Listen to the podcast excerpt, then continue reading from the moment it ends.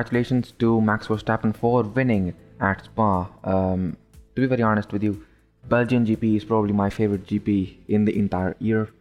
I look forward to this specific GP. I look forward to um, a race at Spa for the entire year. Eau is one of my favorite corners, if not the favorite corner in the entirety of the calendar, to be very honest. Max got first. Um, I'm not I'm not sad about it or anything. I'm really happy for the man. Actually, um, Perez got second, and by a very big margin. He was second, I think, by 17 seconds to Verstappen. After that, Sainz got third, uh, Russell got fourth, and then we got to the controversial part of the race where I don't know why. Again, I am gonna repeat what I said a long time ago. Just fire Leclerc. Okay, no, no, no, don't don't fire Leclerc. Uh, just fire the Ferrari strategists. I have said this plenty of times, and I'm gonna keep saying it because this is the absolute truth. You need to fire your strategists, Ferrari, please, because whoever thought, whoever in the entire team thought that it was a good idea to have a pit stop on the final lap to put on some soft tires and aim for the fastest um, lap, extra point, whatever. It was just a, a bad option. It was a bad idea.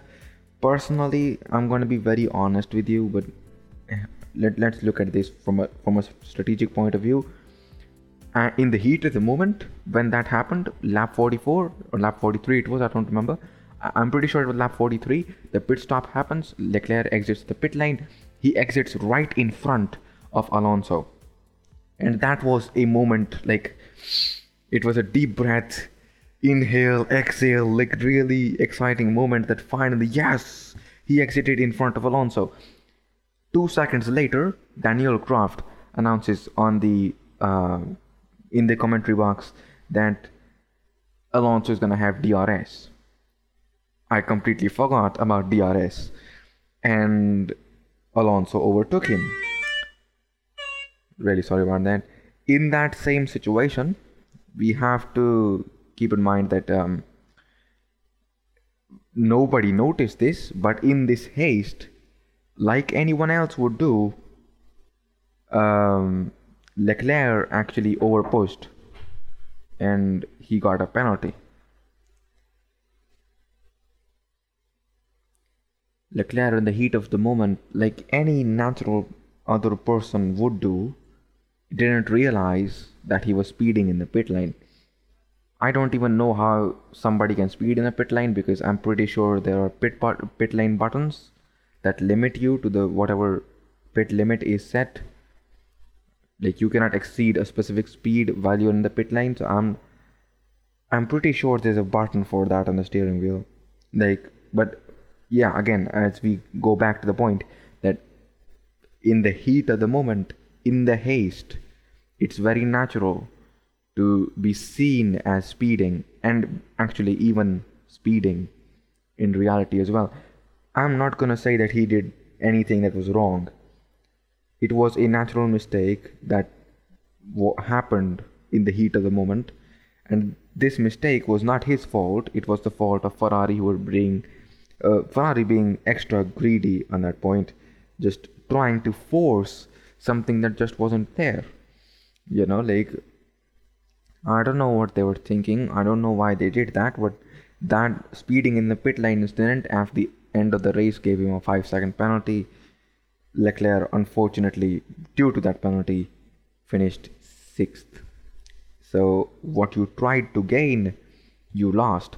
And in the end as well uh, max suddenly pulls in front of i think that was a back marker um, if I'm not wrong, it was one of the Haas, and he overtakes them very very suddenly, which causes yellow flags. I think that overtake happened after he crossed the finish line or something. I don't know when, but those yellow flags actually played in part in also um, slowing down Leclerc to the point that the fastest lap was also gone. So you wanted that one extra point, you ended up losing points in terms of position, and then you also got a penalty because like of that greed. It it was a sad state of affairs for Ferrari fans like me, but nonetheless, Alpine did very well with Alonso finishing fifth, and behind Leclerc uh, in seventh there was Ocon, eighth was Vettel. It's always nice to see Vettel finishing in high positions, at least in point points paying positions, ahead of Stroll. Stroll was 11th. So ninth was Gasly, 10th was Albon. So Albon did a massive job, you know, even though he got one point, but Albon in a Williams in 10th. Great job, bro. Great job. But this kind of this kind of like puts it uh, on the firm. Uh, I, I don't know what to say about this. This kind of like confirms my standing of how I thought the teams are gonna be like. I thought Ferrari is gonna do very well, and for the first half of the season, Ferrari did really well. Okay, like they were very close to Red Bull. It was not as one-sided as it is right now because Red Bull improved over the course of the season. Uh, both their cars and their drivers improved in performance.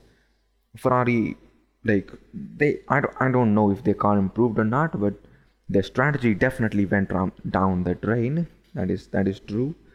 Their strategy was is nowhere close to what it used to be at the start of the season. Everybody remembers Bahrain 2022, right? Now here's this thing. Um, last week there was a big news flash about Daniel Ricciardo, so I want to mention that as well. Um, Daniel Ricciardo, unfortunately, is going to be left without a seat. Uh, hopefully, not without a seat, but uh, it is said that he's not um, going to be. It's an official news that it's not. He's not going to be in the McLaren seat next year. So it's going to be Oscar Piastri most likely alongside Lando Norris. Um, now, after this race, uh, Daniel Ricciardo in a post-race interview said, "It's hard when you see the positions we got. It's hard to be satisfied. I'm not. After yesterday, we changed the rear wing. I feared it would hurt us in the straight line speed." So I felt like we were helpless with what we had. Um, he also added that a bit of bad luck to be forced to change we made with the issue we had, but even Lando, I could see that even he couldn't go through. This feels like the start of the season. Bahrain wasn't as good. This is just the start of the second half. The rest will get better. Hopefully, what he says actually turns out to be true. Uh, and hopefully, it truly does get better for McLaren um, throughout the season. And um, yeah, now here's the thing. Personally speaking, the race was okay. Okay, it was it was not amazing. Before, uh, obviously now, uh, here's the here's the thing. In Formula One, if you enjoy a race or if you hate a race, it all depends on this one factor about who you support. That is the thing. Red Bull fans are gonna in- enjoy this race to a different degree completely because Max is like pushing through like 13 places from 14th in the grid to first on the grid, which is amazing to be very honest. Leclerc, on the other hand, also pushed through nine places. I'm pretty sure this race. Um, so yeah, Ferrari fans are gonna be both happy and sad. It's gonna be a bittersweet uh, race for Ferrari fans like me. Um, and yeah, for McLaren fans, and as I already mentioned, it's not going to be really all that good. It's going to be a shit race for them. I'm really sorry to use this word, but um, it's going to be a bad race. It was going to be a bad race. It was always going to be a bad race.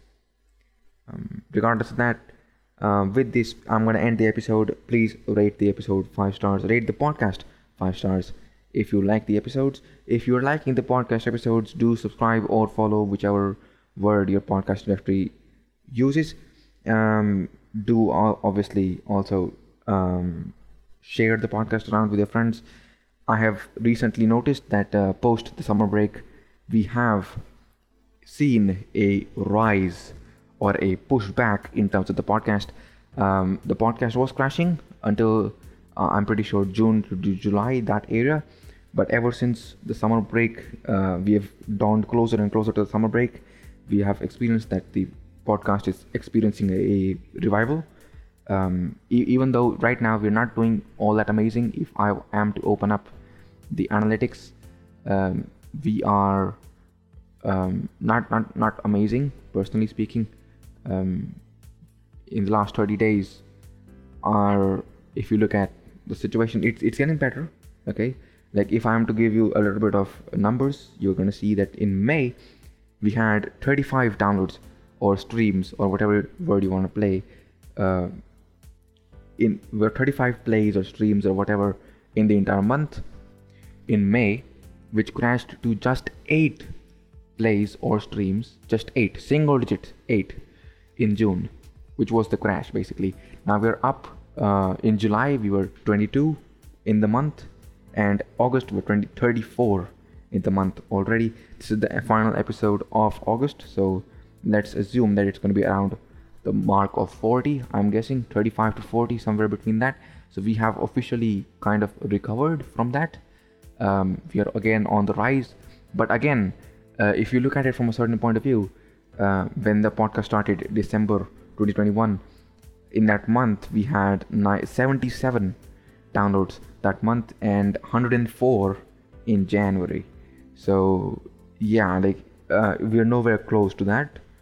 Obviously uh, the podcast has been on a crash ever since march but um, even that even with that i'm pretty positive that we can bounce back. Uh, i believe in all of you guys. I hope you guys believe in me. And with this i think uh, it's a good note to end the podcast. And um, yeah bye